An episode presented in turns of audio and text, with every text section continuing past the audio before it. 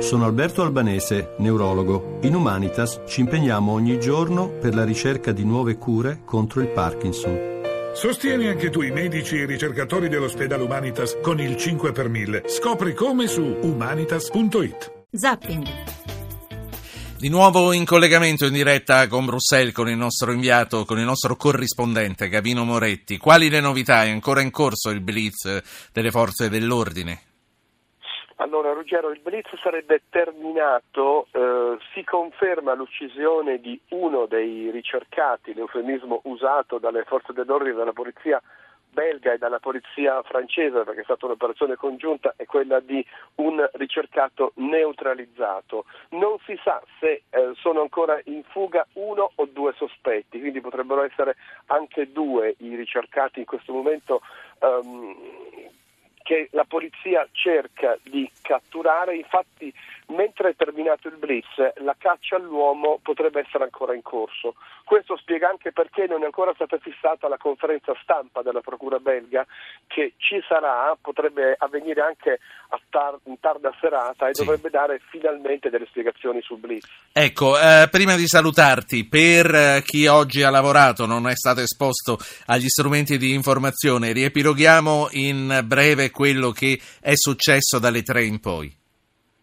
Allora, intorno alle tre è iniziata un'operazione antiterrorismo, un'operazione congiunta, ha detto poi in serata il ministro degli interni francese, congiunta franco-belga legata agli attentati di Parigi a novembre. Questa precisazione è apparsa subito singolare perché si è voluto dare subito un imprinting, una direzione all'operazione che, eh, che è partita in questo quartiere intorno alla Gare du Midi. Poco fa il borgomastro ha detto che si tratta di una zona eh, relativamente tranquilla, con pochi scontri, quindi era stato anche scelto come quartiere residenziale.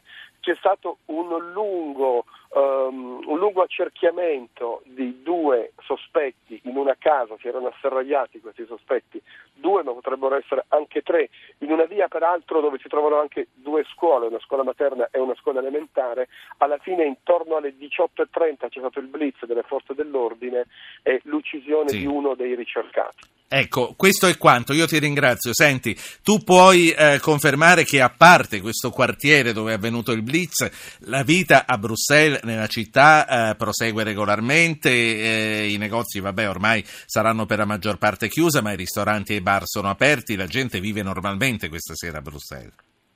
Sì, diciamo che è stato un po' un fulmine a ciel sereno perché Bruxelles stava riassaporando, peraltro oggi era una bellissima giornata, c'era il sole, stava riassaporando assaporando un inizio quasi di primavera, quindi la vita non è stata stravolta come è successo a novembre. no, te lo, chiedo, te lo chiedo anche per le tante famiglie che stanno ascoltando e che hanno figli, parenti eh, che lavorano presso le istituzioni europee e quindi sono in apprensione. Possiamo dire che se non sei là comunque sì e no ti accorgi di quello che sta succedendo. Ti ringrazio. Assolutamente sì, c'è stato un messaggio rassicurante delle forze dell'ordine e anche dei, del sindaco di questo municipio poco fa in tal senso.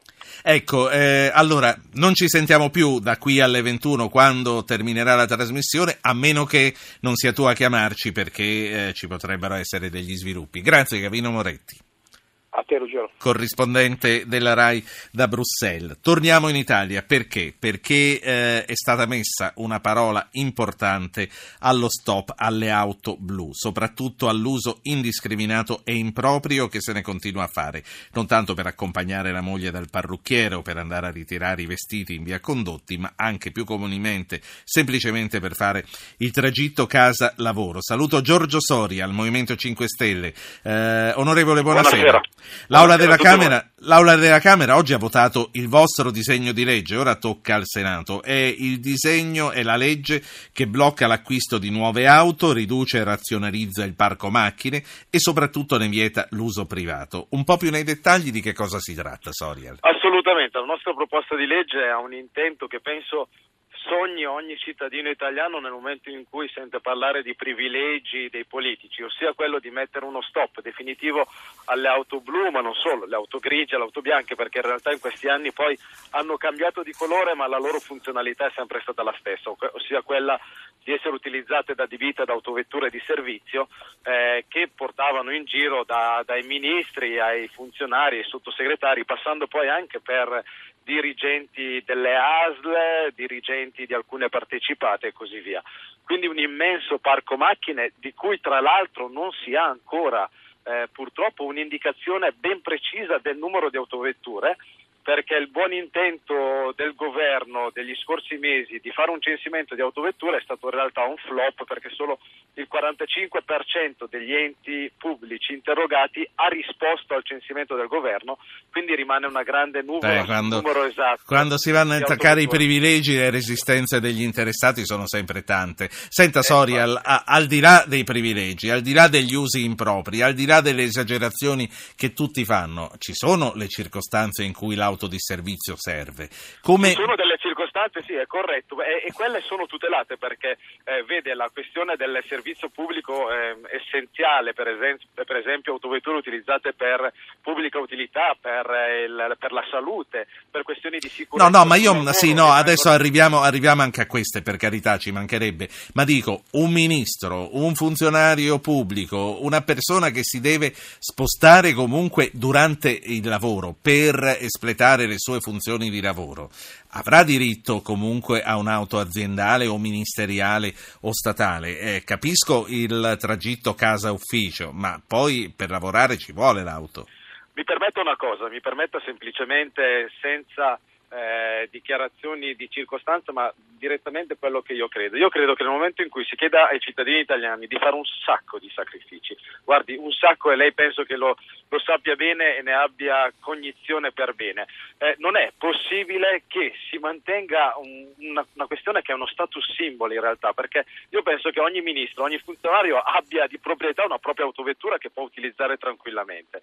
Anzi, io le dirò di più, eh, non è che siamo fuori dal mondo facendo una proposta e chiedendo e ottenendo l'approvazione di una proposta del genere, perché nei restanti parlamenti d'Europa eh, non esistono praticamente più le auto blu. Le auto blu e le auto grigie, le auto di servizio, esistono ancora solo in alcuni paesi che sono de- denominati per convenzioni in via di sviluppo, ma in realtà nei paesi europei, in Inghilterra, in Francia. Ormai... Giorgio Sorial, dicevamo, voi parlamentari le auto blu non le avete più. Io vedo che quando qualcuno di voi viene qui, viene in taxi a Saxarubra. In, in realtà i parlamentari, diciamo, senza funzioni di presidenza di, eh, della Camera, di presidenza di commissione, perché parliamo che ci sono anche vari ruoli all'interno della Camera dei Deputati, così come all'interno del Senato, no, ma ci sono tutti quei ruoli, eh, come per l'appunto le presidenze, che prevedono per l'appunto l'utilizzo di un'autovettura di servizio. Ecco, eh, non ha senso nel momento in cui mh, nella diaria anche di queste persone c'è già un bonus per l'utilizzo dei taxi. Lei capisce che quindi diventa molto ridondante, eh, si pagano comunque i presidenti di Camera e Senato per esempio per utilizzare eh, o i presidenti delle commissioni per utilizzare dei taxi, poi si mette a loro disposizione anche un'autovettura di servizio. Rimane un costo, è un costo per la collettività ed è anche utilizzato in realtà molto di più come status symbol, come differenziazione dal resto delle persone. Su quello, nel, su quello non c'è dubbio. Quello che le voglio chiedere è se, se, lei non ritenga che, mh, lasciando perdere i presidenti di commissione, in alcuni casi eh, non sia più logico togliere l'indennità taxi e lasciare l'auto di servizio. No, guardi, io eh, credo invece che bisogna fare, come tra l'altro abbiamo proposto e eh, stiamo tenendo con la nostra proposta di legge, che ci sia un numero di autovetture veramente molto molto limitato ed eventualmente solo per le cariche apicali dei nostri governi eh, dei nostri ministeri vengano utilizzate in condivisione, perché è anche impensabile che un'autovettura eh, di cui è titolare una persona sola rimanga fuori dall'ufficio tutta la giornata e non venga utilizzata quando si paga eh, per, alcune, eh, per la maggior parte delle volte per il noleggio dell'auto stessa e poi anche per una persona certo. che la guidi. Quindi tanto vale che allora quell'autovettura venga utilizzata in condivisione tra quelle figure che riteniamo che per un motivo eh, la metta di prestigio perché sono i ministri la debbano utilizzare, però n- non è più pensabile che ognuno di loro abbia un'autovettura, che ce l'abbiano anche i, i sottosegretari, i funzionari, ma lei pensi è possibile che in un paese come il nostro nel 2016 ci siano ancora i dirigenti delle ASL che utilizzino delle autovetture di servizio, auto blu e auto grigie, quando poi la nostra... No, non è possibile perché come dice lei ce l'hanno paesi ai quali non, non vogliamo giustamente esatto. allinearci. Senta, allora, andando, andando, a concludere in sintesi, eh, Sorial, perché il tempo veramente è volato, che cosa succederà se questa legge passerà così come è uscita alla Camera anche al Senato? Che non si compreranno più auto blu, che verranno in un qualche modo sanzionati coloro che la useranno per usi impropri? Assolutamente, questo è, è, è, normale tra l'altro con la nostra proposta di legge che è stata approvata oggi alla Camera una questione fondamentale, quello di cui parlavamo prima, tutti coloro, tutti i dirigenti che non comunicheranno nemmeno numero di autovetture a loro disposizione saranno anch'essi sanzionati perché per l'appunto come dicevamo prima non è possibile che eh, solo il 50% degli enti non abbiano risposto, la maggior parte delle ASL non ha risposto al censimento, questo perché i dirigenti delle ASL nascondono sì. questi dati proprio perché eh, è un numero spropositato. Che tempi, prevede, che tempi prevede il Senato? Pensa che ci siano dei, degli intoppi in vista o crede che passerà tutto liscio? Oggi come è andata la votazione?